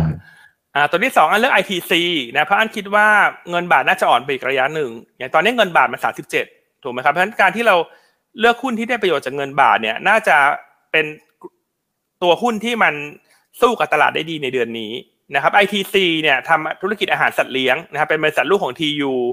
นะครับก็ธุรกิจเขาเนี่ยส่งออก 90%แล้วคุณอีกขณะที่คอสเนี่ยเป็นเงินบาทซะเป็นส่วนใหญ่ ดังนั้นเงินบาทยิ่งอ่อน ITC ยิ่งได้ประโยชน์ อันนี้เห็นภาพที่ค่อนข้างชัดแล้วก็ตรงไปตรงมานะฮะส่วนแนวโน้มธุรกิจไตรมาสสามเนี่ยจากการที่เราไปเกาะตัวเลขส่งออกรายเดือน นะครับเราเริ่มเห็นแล้วว่ายอดส่งออกอาหารสัตว์ของประเทศไทยเนี่ยเริ่มโตกลับมา 4 เดือนติดละมันออนมันนะครับถ้าเราภาพตัวนี้มาแมปนะมา mapping กับ e a r n i n g ไตรมาสสามที่กำลังจะรายงานในเดือนหน้าเนี่ยเราคาดว่ากำไรของ ITC เนี่ยน่าจะกลับมาเติบโตได้ประมาณ 11% quarter on quarter นะครับแล้วนอกจากนั้นเนี่ยธุรกิจอาหารสัตว์เนี่ยอันคิดว่ามันมีความ defensive มีความเป็น defensive ในในระดับหนึ่งและถ้า เฟดเนี่ยเขาคงดอกเบี้ยสูงไประยะหนึ่งเงินบาทเทนมันจะยังเป็นอ่อนอยู่ อันนี้ก็น่าจะเป็นธุรกิจที่มัน defensive แล้วก็ป้องกันความเสี่ยงได้ในระดับหนึ่งก็เลยเลือกตัวของ ITC นะฮะงบไตรมาสสามดีได้ประโยชน์จากเงินบาทอ่อน แล้วก็ธุรกิจก็เป็นกึ่งกึ่ง defensive นะครับ ราคาเป้าหมายให้ไว้ที่ 26 บาทครับ อืม ครับแต่พวกต้นทุนวัตถุดิบอะไรของเขาเนี่ยมันมีโอกาสปรับตัวสูงขึ้นไหมครับ เพราะว่าอย่างราคาน้ำมันก็ยังทรงตัวสูง แล้วก็สินค้าโภคภัณฑ์หลาย ๆ ตัว ถึงแม้ว่าอาจจะเริ่มชะลอ แต่ก็ก็ยังถือว่าสูงประมาณหนึ่งเหมือนกันนะครับพี่อันใช่ครับในส่วนของต้นทุนเนี่ยแม้ว่าจะยังยังอยู่ในโซนสูง แต่ว่าจริงๆ ต้นทุนหลักของเขาคือราคาปลาทูน่านะครับ มันเริ่มลงมาแล้วคุณอีก เริ่มลงมาจากฐานที่สูงในช่วงครึ่งปีแรก อย่างครึ่งปีแรกเนี่ยราคาตัวของปลาทูน่าเนี่ยมันอยู่สักประมาณเกือบเกือบสองพันนะครับแต่ว่าช่วงเดือนเจ็ดกับเดือนแปดมันเริ่มลงมาแล้วนะครับเพราะตอนนั้นคิดว่ามาจินเนี่ยอาจจะไม่ได้เพิ่มขึ้นมากนักเทียบกับครึ่งปีแรกแต่สิ่งที่มันแตกต่างกันเลยคือคือเงินบาทอ่อนมาก พอเงินบาทอ่อนมากเนี่ย มันจะช่วยหนุนมาจินให้กับตัวของ ITC แล้วก็รวมทั้งตัวอื่นๆในกลุ่มที่ทำอาหารสัตว์เลี้ยงด้วยครับเพราะฉะนั้นเลยคิดว่าการที่เขาส่งออกถึง 90%เนี่ยขอราคาวัตถุดิบนิ่งๆ ยังไงมาจินครึ่งปีหลังก็ดีขึ้นจากครึ่งปีแรกครับคุณอีกอืมครับอ่ามีคุณวอถามเสริมนิดนึงนะครับ อย่างเอ่อตอนนี้มี TU อยู่แล้วนะคือตัวแม่นะมีอยู่ในมืออยู่แล้วควรจะถือต่อไหมครับ ในเมื่อตัวลูกก็แนวโน้มสดใสสำหรับตัว TU ใช่ไหมครับ อันคิดว่าถ้าดูในแง่ของงบอย่างเดียวนะคุณอีก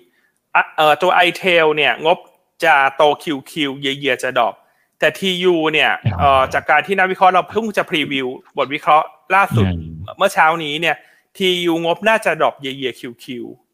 เพราะว่าธุรกิจอื่นๆเนี่ยพวก Red Lobster เนี่ยจะมีผลขาดทุนที่มันเพิ่มขึ้นดังนั้นถ้าเลือกตัวใดตัวหนึ่งเนี่ยอันคิดว่า i-Tail น่าจะน่าจะดูดีกว่า แต่ TU ก็ได้ความน่าสนใจคือเป็นหุ้นที่ได้ประโยชน์จากเงินบาทอ่อน ด้วยเช่นกัน แล้วก็ราคาหุ้นไม่แพง กลุ่มธุรกิจอาหารก็เป็น defensive ได้ ก็คือสรุปก็คือชอบเป็นเบอร์สองละกัน แต่ว่าชอบ ITC มากกว่า ถ้าดู e a r n i n g เป็นหลักนะครับ ครับ อ่าโอเคนะครับ ได้ครับอันนี้เห็นภาพนะครับงั้นเดี๋ยวไปตัวที่สามนะครับ ครับตัวที่สามเนี่ย อันเรื่องตัวของเบอร์ริวเอกนะครับ ตัว b เอกนะครับ ก็ในช่วงเดือนที่ผ่านมาลงมาเยอะ ลงมาค่อนข้างเยอะเลย เพราะว่าหลุดเอ่อโลเดิม นะครับแล้วก็ตลาดมันผันผวนมาก แต่อันมองว่าการที่เบอร์ริวเอกลงมาเยอะๆเนี่ยเป็นโอกาสละสำหรับนักลงทุนนะครับเพราะว่า e a r n i n g ไตรมาสสามเนี่ยเราคาดว่าแน่โตทั้ง year on year แล้วก็ Q on Q นะครับก่อนเดิมจากเดิมเนี่ยเบอร์ริวเอกเป็นหุ้นที่ PE สูงมาก PE ขึ้นไปเคยขึ้นไปถึง 50-60 เท่านะซึ่งตรงนั้นเนี่ยมันก็ค่อนข้างสูงนะมันแพงเกินไปที่เราจะเชียร์แต่ตอนเนี้ย e a r n i n g อยู่แค่ 25 เท่า นะครับถือว่าลงมาในระดับที่เหมาะสมแล้วเทียบกับ e a r n i n g growth ปีหน้าเนี่ย37 เท่า ก็คือ PEG ตอนนี้ต่ำหนึ่งเท่าแล้วนะครับ backlog เนี่ยอยู่ที่ 1,800 ล้านบาทกำไรไตรมาสสามเนี่ยเราคาด 75 ล้านบาทนะฮะน่าจะเป็น new record high อีกไตรมาสหนึ่งเติบโต 114% year on year แล้วก็ 4% Q on Q สาเหตุที่อันชอบเบอร์ริวเอกเนี่ยนอกจากตอนนี้ราคามันเริ่มน่าสนใจนะฮะแล้วก็งบไตรมาสสามดีด้วยเนี่ยอันเชื่อว่าเออ หุ้นที่เกี่ยวข้องกับการ transform ธุรกิจไปเป็นดิจิทัลเนี่ยมันเป็นเทรนด์ที่โตได้อีกมากใน 3-5 ปีข้างหน้านะเพราะว่ามันเป็นเอ่อสิ่งที่รัฐบาลชุดใหม่ผลักดันด้วยเรื่องของเศรษฐกิจดิจิทัลนะครับ แต่ว่าสิ่งที่ทำให้ Beryl 8เด่นกว่าคนอื่นเนี่ยคือในช่วง 3 ปีที่ผ่านมานะคุณอีก Beryl 8เนี่ยจากเดิมเขามีความเก่งในเรื่องของการให้ความปรึกษาในการทำพวก CRM นะฮะหรือว่าเป็นผู้จัดจำหน่ายของ Salesforce นะครับ แต่ว่าสามปีที่ผ่านมาเนี่ยเป็นเป็นช่วงที่เขาต่อจิ๊กซอว์คุณอีก เขาไปซื้อบริษัทอื่นๆเข้ามาที่เป็นผู้นำในแต่ละธุรกิจ เช่น บริษัท X10 นะฮะซึ่งอันนี้เก่งพวกการทำเอ่อ integration นะครับ อันนี้คือแล้วก็ไปซื้อ Baycoms Baycoms นี่เป็น top five ของคนที่ทำ Cyber Security นะครับ แล้วก็ไปซื้อตัว Tech Source เข้ามา เพราะฉะนั้นสิ่งที่มันจะเกิดขึ้นหลังจากนี้เนี่ย สิ่งที่อันมองอยู่คือมันแรงผนึกมันจะมากขึ้น ถามว่าแรงผนึกมันคืออะไร สมมุติจากเดิมเบอร์ริวเอกเนี่ยมีลูกค้าอยู่บริษัทหนึ่งคือกอไก่นะครับเอ่อ X10 เนี่ยมีขอไข่นะครับอ่าเมื่อขอไข่เนี่ยเขาอืมครับเบอร์ริวเอก็สามารถฮัลโหล อ่าโอเค กลับมาแล้วครับ เมื่อกี้ของพี่อั้นค้างไปนิดนึงครับ อ่าโอเค เมื่อกี้พี่อั้นกำลังจะยกตัวอย่างครับ ว่าพออ่ามีมีบริษัทที่ได้งานมาแล้ว แล้วมันหายไปครับ อืมโอเคอะสมมติว่าจากเดิม X เบอร์ริวเองเนี่ยบริษัทมีลูกค้าคือกอไก่บริษัทกอไก่เป็นลูกค้า X10 มีบริษัทขอไข่ถูกไหมฮะถูกไหมฮะแต่สมมติถ้าอีกหน่อยกอไก่เนี่ยเขาอยากทำเขาอยากขยายหรือว่าเอ่อปรับธุรกิจมาใช้บริการพวกเอ่อ integration ต่างๆเนี่ยอันนี้ก็ refer มาให้กันได้ ถูกไหมฮะหรือว่าบริษัทกอไก่ขอไข่เนี่ยอยากจะยกระดับไซเบอร์เซ c u r i t y เขาก็ refer ไปให้ Baycoms ได้ เพราะฉะนั้นสิ่งเหล่านี้มันคือข้อดีของแรงผนึกที่เขามีธุรกิจที่ครบวงจรนะครับเพราะว่ามันจะทำให้ margin โดยรวม มันขยับได้ดีขึ้น เพราะว่าเราสามารถทำ cross-selling ระหว่างบริษัทในกลุ่มได้นะครับและพนักงานหนึ่งคนเนี่ยจะทำได้มากกว่าหนึ่งหน้าที่นะรวมทั้งการรวมต้นทุนหลังบ้านต่างๆ เข้ามาด้วย นะครับฉะนั้นเบอร์ริวเอกเนี่ยอะไรคิดว่าถ้ามองภาพระยะยาวเนี่ยน่าจะโตได้เยอะเนี่ยภาพนี้จะเห็นชัดนะคุณอีก คือก่อนหน้าเนี่ยในแต่ละเซกเมนต์เนี่ยมันอาจจะเป็นลูกค้าของใครคนใดคนหนึ่งในสามสี่บริษัทตรงนี้ถูกไหมฮะ แต่ว่าพอมันเป็นแรงผนึกไปแล้วเนี่ยมันจะมันจะเกิดการบอกต่อฮะ เช่นบริษัทนี้อะคุณอยากทำ Cyber Security คุณมาทำบริษัทในเครือฉันถูกไหมฮะ คุณอยากทำ CRM คุณก็มาทำในบริษัทในเครือฉันนั่นหมายความว่าการขยายฐานลูกค้า ของ Beryl 8เนี่ยมันจะทำได้มากได้รวดเร็วมากขึ้นเป็นเท่าทวีคูณไม่เทียบกับก่อนหน้าที่ไม่ได้มีการไปเทคโอเวอร์ธุรกิจอื่น ๆ ที่มันเอ่อเกื้อหนุนกันเข้ามานะครับ เพราะฉะนั้นก็เอ่อ Beryl 8นะฮะก็ปัจจุบัน backlog เนี่ยค่อนข้างเยอะด้วยนะฮะอันก็เลยคิดว่า Beryl 8เนี่ยเป็นหุ้นที่เป็นโอกาสซื้อสำหรับช่วงนี้ที่ปรับฐานลงมา แล้วนอกจากนั้นเนี่ยการที่อันเลือกหุ้นในไตรมาสนี้เนี่ยอันไม่ค่อยเลือกหุ้นไซส์ใหญ่ถ้าคุณอีกสังเกตดู เพราะว่าอันมองว่าต่างชาติเนี่ย มันยังมีแรงเขย่าจากเรื่องของ bond yield เลือกไซส์กลางๆไว้ก่อน ยังไงก็ดูจะมีความปลอดภัยมากกว่าครับ ให้ราคาเป้าหมายไว้ที่ห้าสิบห้าบาทยี่สิบห้าสตางค์ครับคุณอีก อืมครับอ่าเพราะฉะนั้นสามตัวนะครับ OSP นะครับ iTel คือ ITC แล้วก็ Berry 8นะครับ BE 8 นั่นเองนะครับโอเคนะฮะคนไหนที่เข้ามาแล้วนะครับ ก็อย่าลืมนะครับเอาข้อมูลเหล่านี้ไปต่อยอดนะครับ ไปหาข้อมูลเพิ่มเติมด้วยนะครับอ่าสวัสดีเพื่อนๆ1,200 ท่านนะฮะกดไลค์กดแชร์ทุกช่องทางนะครับเพื่อนๆนะครับทั้ง Facebook YouTube Twitter Clubhouse ห้อง Open Line Chat ด้วยนะครับโอเคนะฮะเดี๋ยวขอมาดูกันหน่อยนะฮะว่าคำถามมีอะไรบ้างนะครับ ขอเก็บตกสักเล็กน้อยนะพี่อันนะครับเอ่อเนี่ยโอ้นี่ นี่คุณยังหรือคุณโยงเนี่ยเขาบอกว่า TFEX ต่างชาติมาแล้วนะฮะ เปิด long 12,591 สัญญานะครับ อันนี้เป็นอีกสัญญาณอย่างน้อยๆ น่าจะเห็นสักเฮือกหนึ่งไหมฮะ อืมครับหลังจากต่างชาติ short มาอย่างต่อเนื่องนะ short มาค่อนข้างหนักด้วยนะครับ วันนี้ก็กลับมา long สุทธิหมื่นกว่าสัญญา อันคิดว่าเอ่อตอนเนี้ยตลาดมันมีโอกาส rebound นะครับเพราะมันเป็น earnings season แต่อย่างที่พูดในช่วงต้นว่า อันมองพันสี่พันห้าเท่านั้น นะครับก็อย่าเทน้ำหนักฝั่งใดฝั่งหนึ่งมากเกินไป เมื่อดัชนีเข้าใกล้พันห้าอันคิดว่าต้องต้องเบาพอนะครับเพราะอันคิดว่าต่างชาติที่แค่หยุดขายเนี่ย แต่ไม่ได้หมายความว่าจะเลิกขาย ถ้ายิวมันยังพุ่งต่อทั่วโลกนะครับ ครับ อ่า โอเค เอ่อคุณมินิคุปนะฮะบอกว่าบิเอ่อเบอร์รี่เอกเนี่ยมีโอกาสได้งานพัฒนาระบบบล็อกเชนแจกเงินดิจิตอลของรัฐบาลไหมครับ เอออันคิดว่า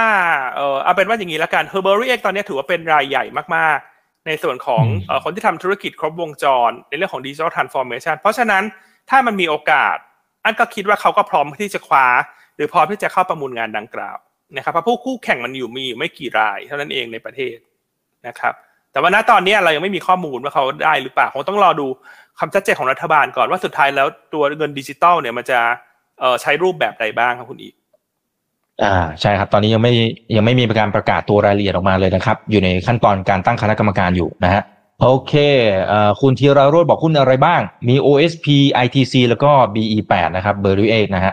โอเค ขอดูหน่อยนะ มีคนหนึ่งบอกว่าขอเพิ่มอีกสักสามตัวแล้วกัน แทนพีเอสเออเออคุณนัทรินนะครับ บอกตารางดีมากเลยนะคะ นะฮะตกตกใจเห็นแล้วตกใจแต่ว่าชัดเจนดีค่ะ นะฮะอะพี่ยุ้ยเข้ามาสวัสดีครับนะฮะเซตฟิฟตี้วันนี้ช็อตหรือลองลองนะครับ กลับมาลองเยอะเลยนะฮะอ่าการท่องเที่ยวครับ นี่พี่อั้นโอ้โหยังไงเนี่ย มันจริง ๆ มันโกลเด้นวีคพอดีเนาะแล้วมันพอมันมีข่าวแบบนี้เนี่ยมัน ใช่ยังคไงรับฮะก็อือหือถือว่าเป็นเหตุการณ์แห่งความสูญเสียเนอะที่เราก็ครับเอ่อรู้สึกเศร้าโศกไปกับ ประชาชนพี่น้องชาวจีนอืมด้วยละกัน แต่ว่าถ้าดูเหตุการณ์ที่เกิดขึ้นในอดีตเนี่ยเอ่อทุกครั้งที่มีเกิดเหตุการณ์ลักษณะนี้เนี่ยมันจะทำให้เอ่อบรรยากาศโดยรวมมันซบเซาไปสักพักครับคุณอีกประมาณสองถึงสามเดือนนะครับแต่หลังจากนั้นเนี่ยก็จะกลับมาเป็นปกตินะครับนั่นหมายความว่าหุ้นกลุ่มท่องเที่ยวโรงแรมช่วงนี้ที่ปรับตัวลงมาเนี่ย ถ้าลงมาสักสองถึงสามวันติดต่อกันอันคิดว่าเข้าไปซื้อได้ละโดยเฉพาะยิ่งถ้าลงมาเกินสิบเปอร์เซ็นเพราะเราไปดูจากเหตุการณ์ในอดีตที่มันเกิดเหตุเหตุการณ์ลักษณะนี้เกิดขึ้นเนี่ย หุ้นจะปรับฐานลงไม่เกินสิบเปอร์เซ็นในแต่ละตัว เพราะฉะนั้นยิ่งลงใกล้สิบเปอร์เซ็นเมื่อไหร่ เป็นโอกาสซื้อฮะ เพราะว่ายังไงการท่องเที่ยวไทยเราเนี่ยก็น่าจะไม่ได้ไม่ได้รับผลกระทบเชิงลบในระยะยาวครับจากเหตุการณ์ดังกล่าว อืมอืมครับ อ่า คุณต้นนะฮะ คุณต้นนะครับ บอกว่าแล้วเดลต้าเป็นอย่างไรนะฮะ ถูกถอดหรือเปล่า อาการตอนนี้เป็นยังไง อ่า ถูกถอดจาก SET50หรือเปล่านะครับ ครับ เดลต้าตอนนี้เนี่ยยังไม่ถูกถอดนะครับ แต่ว่า เอ่อถ้าติด cash balance อีกหนึ่งครั้งอืมอีกหนึ่งครั้งเท่านั้นนะจะทำให้เขาเนี่ยมีระยะเวลาในการซื้อขายไม่ครบตามเกณฑ์ของตลาดหลักทรัพย์ ก็จะมีโอกาสหลุดเซ็ตห้าสิบที่จะประกาศช่วงกลางเดือนธันวา เพราะฉะนั้นถ้าเราเป็นนักลงทุนที่ตามตลาดทุกวันเนี่ยถ้าเดลต้าติดอีกหนึ่งครั้ง เราเราไม่ต้องรอตลาดหลักทรัพย์ประกาศ เพราะทุกอย่างมันจะเกิดขึ้นโดยทันทีเนอะเพราะนักลงทุนสมัยเนี้ยเก่งงั้นถ้าเดลต้าติดอีกหนึ่งครั้ง อันว่าน่าจะหาจังหวะเล่น short sell นะครับเพราะสุดท้ายอืมเมื่อหลุดดัชนีกองทุนต้องมาขาย ณวันปรับดัชนีคือที่วันที่สิ้นเดือนธันวาคมเพราะฉะนั้นถ้าเราเห็นก่อนเรา take action ก่อนเราได้เปรียบแน่นอนสำหรับตัวเดลต้าครับ อืมครับอ่างั้นเรารู้อยู่แล้วนะครับ เกณฑ์เป็นยังไงนะฮะโอเคนะครับเอ่อการท่องเที่ยวไทยอ่าโอเคอันนี้ไปแล้วนะครับเอ่อคุณสุขสันต์นะ บอกว่ามีอะไรที่ทำให้วลี higher for longer เนี่ย อาจจะพลิกผันบ้าง อาจจะไม่ได้เป็นภาพนี้อ่าครับสำหรับ higher for longer ถามว่ามีอะไรที่จะพลิกผันหรือทำให้เฟดเปลี่ยนใจ ใช่ไหมฮะ ที่จะเอ่อทารุณกรรมกับตลาดลดลงละกันขออนุญาตใช้คำนี้ฉะนั้นว่าตอนเนี้ยเห็จนภาพริงๆเลยแล้วจริงๆเฟดเห็นนะคุณอีกว่าเงินเฟ้อมันกำราบอยู่หมัดละนะครับ แต่สิ่งที่เฟดกังวลเนี่ย อันว่าเฟดเขาก็เห็นว่าตลาดหุ้นมันแพงเกินไป เพราะฉะนั้นอืมสิ่งที่จะทำให้เฟดเปลี่ยนใจ อันคิดว่ามีเรื่องเดียว ก็คือตัวเลขเศรษฐกิจต้องออกมาแย่ และทำให้เฟดเปลี่ยนใจนะครับเพราะฉะนั้นอันเลยเสื่อความแบบนี้ฮะว่าการที่เอ่อ yield drop ในระยะแรกๆ อันนั้นคือ investor yield curve จะเลิก invert ถูกไหมเพราะถ้าคนกังวลเศรษฐกิจ yield สองปีมันจะลงสิบปีมันจะขึ้น มันจะกลับมาเป็นธรรมชาติคือเลิก invert แต่นั่นหมายความว่ามันต้องแลกมาด้วย ตลาดหุ้นที่ถดถอย เพราะว่าเฟดจะหยุดทารุนก็ต่อเมื่อตัวเลขเศรษฐกิจชะลอตัวลงนะครับ ซึ่งไม่ว่าจะมองในมุมไหนเนี่ย มันก็ไม่ดีกับตลาดทุน แต่มันจะมีช่วงที่ให้คนดีใจก่อน พอคนรู้สึกว่าจะลดดอกเบี้ย ตลาดหุ้นจะมีการฟื้นตัวแบบสะอึก ฟื้นตัวถ้าลงมากมันจะมีการคลายตัว แต่สุดท้ายมันจะลงต่อครับคุณอีก ครับ อ่า โอเคนะครับ หลังจากที่กระทืบมาหลายต่อหลายครั้งแล้วนะอ่าคุณบีพีอาจจะเป็นคำถามสุดท้ายนะครับ อาจารย์ครับบอลยูสูงแบบนี้เนี่ยทำไมหุ้นกลุ่มประกันคนยังไม่สนใจอีกนะฮะ แต่พอบอลยูลงปั๊บราคาหุ้นลงรุนแรงหนักมากเลย อืม ครับอ่อหุ้นกลุ่มหุ้นกลุ่มประกันเนี่ยมักจะเชื่อมโยงกับบอลยูอย่างวันเนี้ยเริ่มเห็นแล้วว่าพอยิวมันขึ้นมาเรื่อยๆเนี่ย วันนี้ BLA ขึ้นมาถึงหกเปอร์เซ็ นะครับอันว่ามันเริ่มเริ่มกระตุ้นความรู้สึกของคนละว่าคือก่อนหน้ายิวมันขึ้นแล้วมันก็ drop ขึ้นแล้วมันก็ drop นึกออกไหมฮะมันหุ้นมันเลยไม่ไปไกล แต่ตอนนี้ถ้าคนมั่นใจว่าขึ้นแล้วค้างสูงอันว่ากลุ่มประกันจะ perform ละเพราะฉะนั้นช่วงนี้ให้จับตากลุ่มประกันนะเพราะว่าการที่เอ่อ bond yield นะฮะมันขึ้นสูงขนาดนี้มันจะทำให้ผลตอบแทนจากการลงทุนของเขามันออกดอกออกผลมากขึ้นนะครับเพราะฉะนั้นก็คิดว่ามันเพิ่งจะเริ่มต้นสำหรับกลุ่มประกันนะมันเริ่มที่จะเห็นแล้วว่ามันฟื้นตัวครับเพียงแต่อาจจะต้อง รอนิดนึงเพราะภาพตลาดโดยรวมมันเป็นตลาดที่ซบเซาอยู่ในช่วงนี้ครับ อืมครับ อ่าโอเคนะครับ เดี๋ยวขอดูอาจจะอีกสักหนึ่งอันมีท่านหนึ่งนะครับเขาบอกว่าเคสภูเก็ตเรือล่มนะฮะรอบที่แล้วนะฮะอ่าตอนนั้นใช้เวลาประมาณหนึ่งปีนะครับ แต่เดี๋ยวต่างชาติก็กลับมานะครับ โอเคเอ่อคุณอันนี้อาจจะสุดท้ายแล้วนะครับ อืมเขาบอกบ้านปูครับ พี่อั้น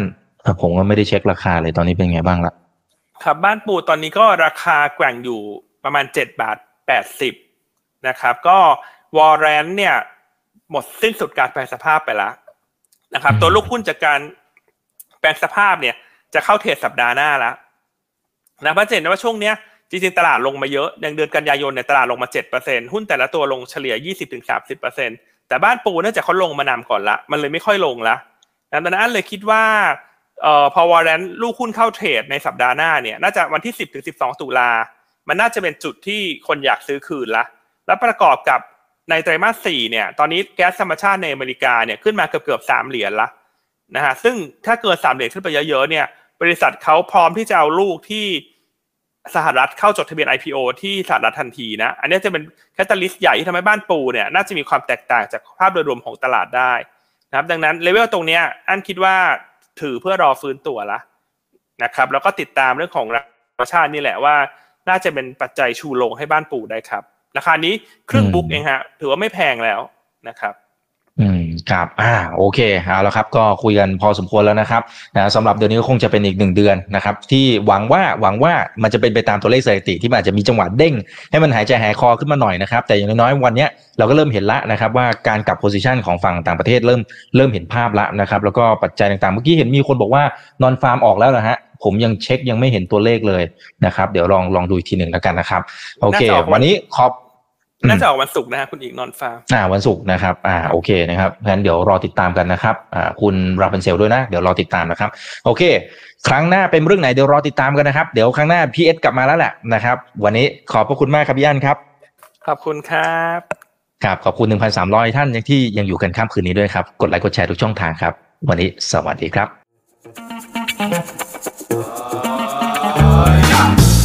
ถ้าชื่นชอบคอนเทนต์แบบนี้อย่าลืมกดติดตามช่องทางอื่นๆด้วยนะครับ ไม่ว่าจะเป็น Facebook, YouTube, Line Official, Instagram และ Twitter จะได้ไม่พลาดการวิเคราะห์และมุมมองเศรษฐกิจ และการลงทุนดีๆ แบบนี้ครับ อย่าลืมนะครับว่าเริ่มต้นวันนี้ดีที่สุด ขอให้ทุกท่านโชคดี และมีอิสรภาพในการใช้ชีวิต ผมอีกบรรพฒนาเพิ่มสุขครับ